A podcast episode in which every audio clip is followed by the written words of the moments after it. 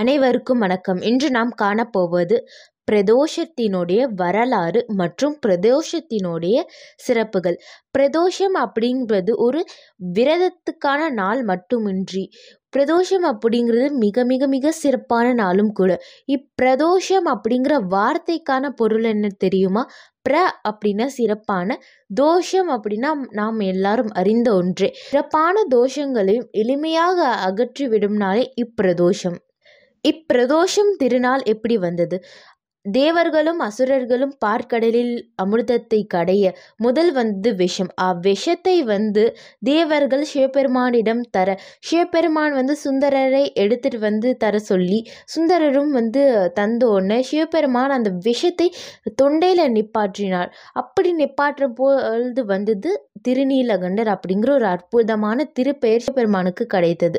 அதுக்கு பிறகு வந்து கடையும் பொழுது அமிர்தம் கிடைச்சது. அப்போ வந்து தேவர்கள் எல்லாரும் வந்து சிவபெருமானை மறந்து விட்டார்கள்.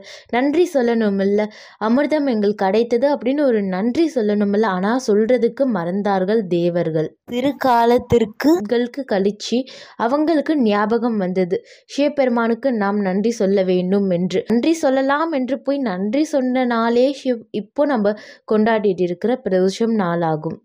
பிரதோஷங்களில் பல வகையான பிரதோஷங்கள் இருக்கின்றது. முதல் நித்திய பிரதோஷம், பக்ஷ பிரதோஷம், மகா பிரதோஷம், பிரளய பிரதோஷம், சனி பிரதோஷம், மாத பிரதோஷம். நித்திய பிரதோஷம் என்றால் தினம் வரும் சந்தியா காலத்தில் நாம் வழிபாடு செய்வதே நித்திய பிரதோஷம். சந்தியா காலம் அப்படின்னா மாலை நான்கு முப்பது மணிலேருந்து ஆறு மணிக்கு வருவதே சந்தியா காலம் ஆகும். இது வந்து தினமும் நாம் கொண்டாட, தினமும் நாம் வழிபாடுறதுக்கு ஏற்ற நாள். பக்ஷ பிரதோஷம் என்றால் மாதத்திற்கு ஒரு வாட்டி வருது. பிரளய பிரதோஷம் என்றால் பிரளய காலத்தில் வருவதே பிரளய பிரதோஷம் ஆகும். சனி மகா பிரதோஷம் என்றால் சனிக்கிழமையில் மாதத்திற்கு ஒரு வாட்டி வருவ வருகின்ற பிரதோஷம் சனி பிரதோஷம் ஆகும். இதை மற்றும் இன்று இருபது வகையான பிரதோஷங்கள் நம்மளுக்கு சொல்லப்பட்டிருக்கின்றது. எந்த பிரதோஷமாக இருந்தாலும் நம்ம விரதம் இருக்கலாம்.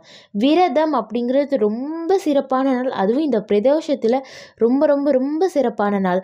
ஆனால் வயசானவங்களாலெல்லாம் விரதம் இருக்க முடியாது என்றால் நம்ம பிரதோஷ நாள் அன்று சிவபுராணம் பாராயணம் பண்ணலாம். இல்லை உங்களுக்கு என்ன பாடல்கள் சிவனை பற்றி தெரியுமோ நீங்கள் பாடலாம். ஆனால் சிவபுராணம் ரொம்ப ரொம்ப ஒரு அருமையான பாடல் பாராயணம் பண்ணுவதற்கு பிரதோஷம் காலத்தில். அப்படி இல்லைன்னா சிவாய நமக சிவாய நமக சிவாய நமக அப்படின்னும் சொல்லலாம். ஆனால் சிவாய நமக அப்படின்னு சொல்லும்போது அதை நம்ம மனசளவிலே சொல்ல வேண்டும் அப்படிங்கிற ஒரு விஷயமும் இருக்கின்றது.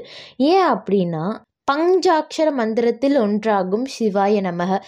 இல்லைனா ஓம் நமக் சிவாய என்று கூறலாம். ஓம் நமக் சிவாய என்பது நாம் வாய்விட்டு ஜெபிக்கும் மந்திரமாகும்.